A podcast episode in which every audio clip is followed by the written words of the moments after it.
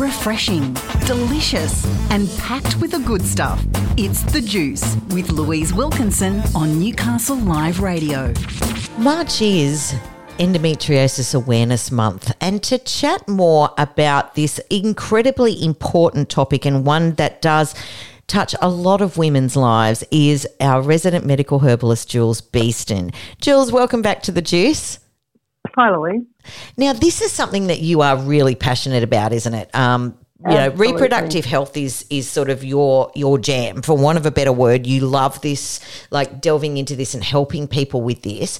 So, first of all, we should probably start at the beginning uh, because it's a term that we've all heard, but do we really understand what it is? So, what is endometriosis?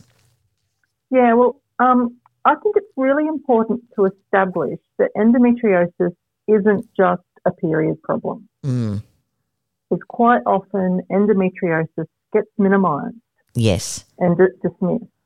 Um, so basically, endometriosis is a chronic condition where the tissue that is similar to the lining of the uterus occurs outside of this layer and in other areas of the body.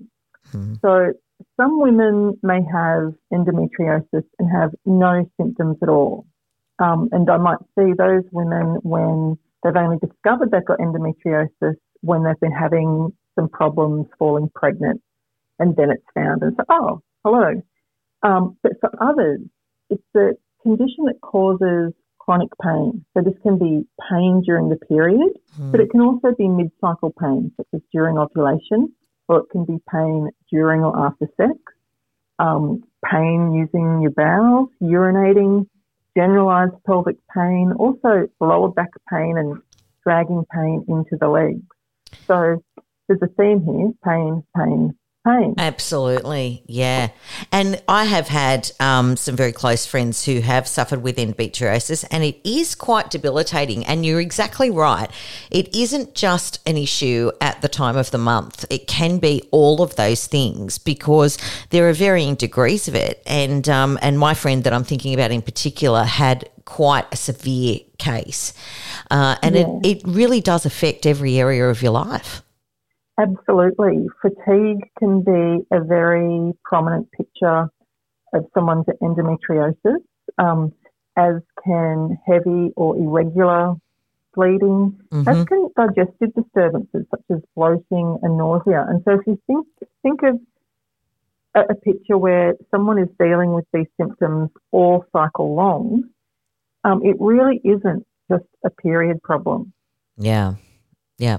And yeah, and something that I guess uh, is swept under the rug a little bit, and there's not really a lot of understanding around it. Yeah, and it's invisible. We can't see that our friend or our family member or our work colleague is, is suffering. Yeah, they do get quite good at hiding it too, uh, because yeah, it is just something that they that they live with. But what would be the treatment plan for for somebody who was suffering from endometriosis?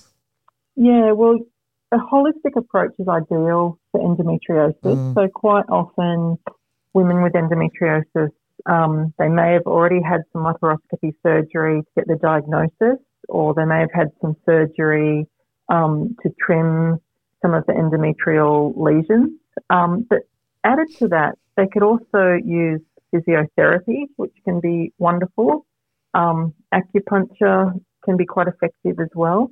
Even um, psychology, because for a lot of women, this is a hard, debilitating illness to live with. But in terms of herbal medicine and a naturopathic approach, there's a lot that we can do to not only reduce symptoms, but also to treat the underlying issues that drive the condition. Right. So this includes um, reducing inflammation. We know that there's a lot of inflammation at play with endometriosis. Um, we can support the microbiome. We know there are alterations in the microbiome of women with endometriosis. Um, and a lot of patients with endometriosis will talk about the gut disturbances that they have. That's a very common presentation. Um, there's been a few studies looking at different dietary approaches that can be beneficial for endometriosis. This can include things like increasing your antioxidants. this is an easy thing to do. So basically, go for you know brightly coloured fruits and veggies. Mm. Um, anything from the brassica family can be great.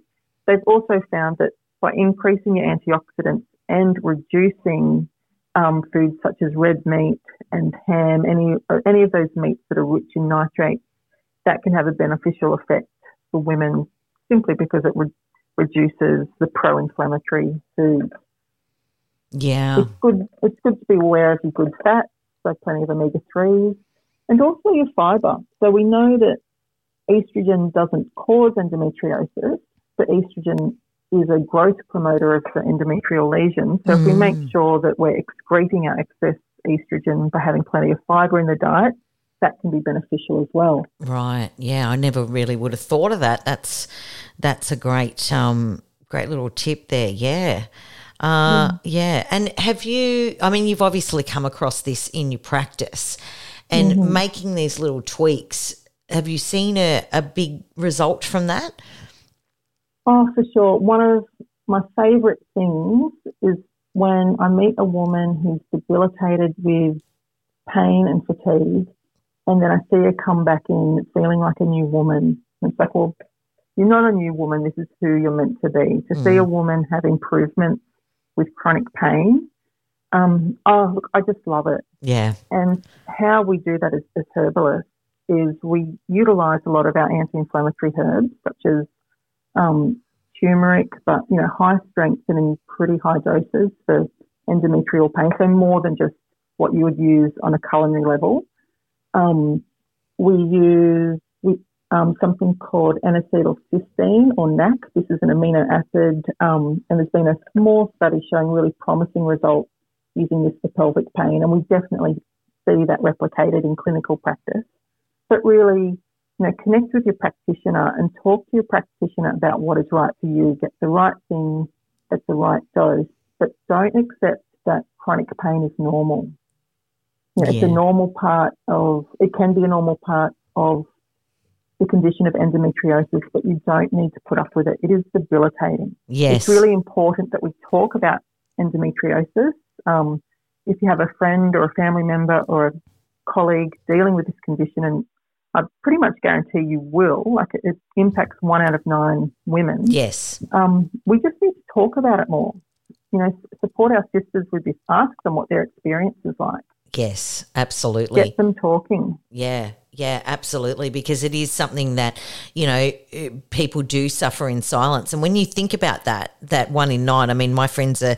We have pretty open conversations, so I'm aware of their journey.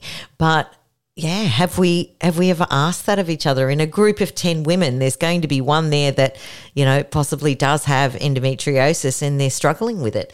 And opening up these conversations and having that that awareness around the solutions, uh, you can, you know, even if you don't suffer from endometriosis and you're listening to this today, you may be able to, as you say, help a sister out with getting onto a plan that can alleviate these symptoms. And as you said, it's not something that everyone has to put up with. It's not uh, one of those things that we just have to suck it up. There is relief available.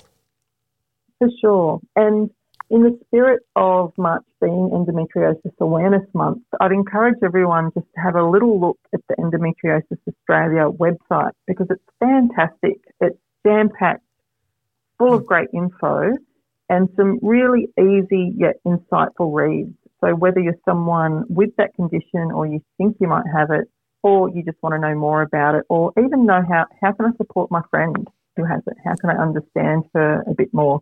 It's a great resource. We're really lucky to have it. Yeah, fantastic. Yeah, I encourage everybody to go and check that out. And I certainly will be because I want to be a supportive sister to my friends as well. Jules, thanks so much for bringing this to the table today. It is such an important discussion. And yeah, I can't thank you enough for yeah, bringing this issue to us because it's it's an important one for everyone to understand. My pleasure.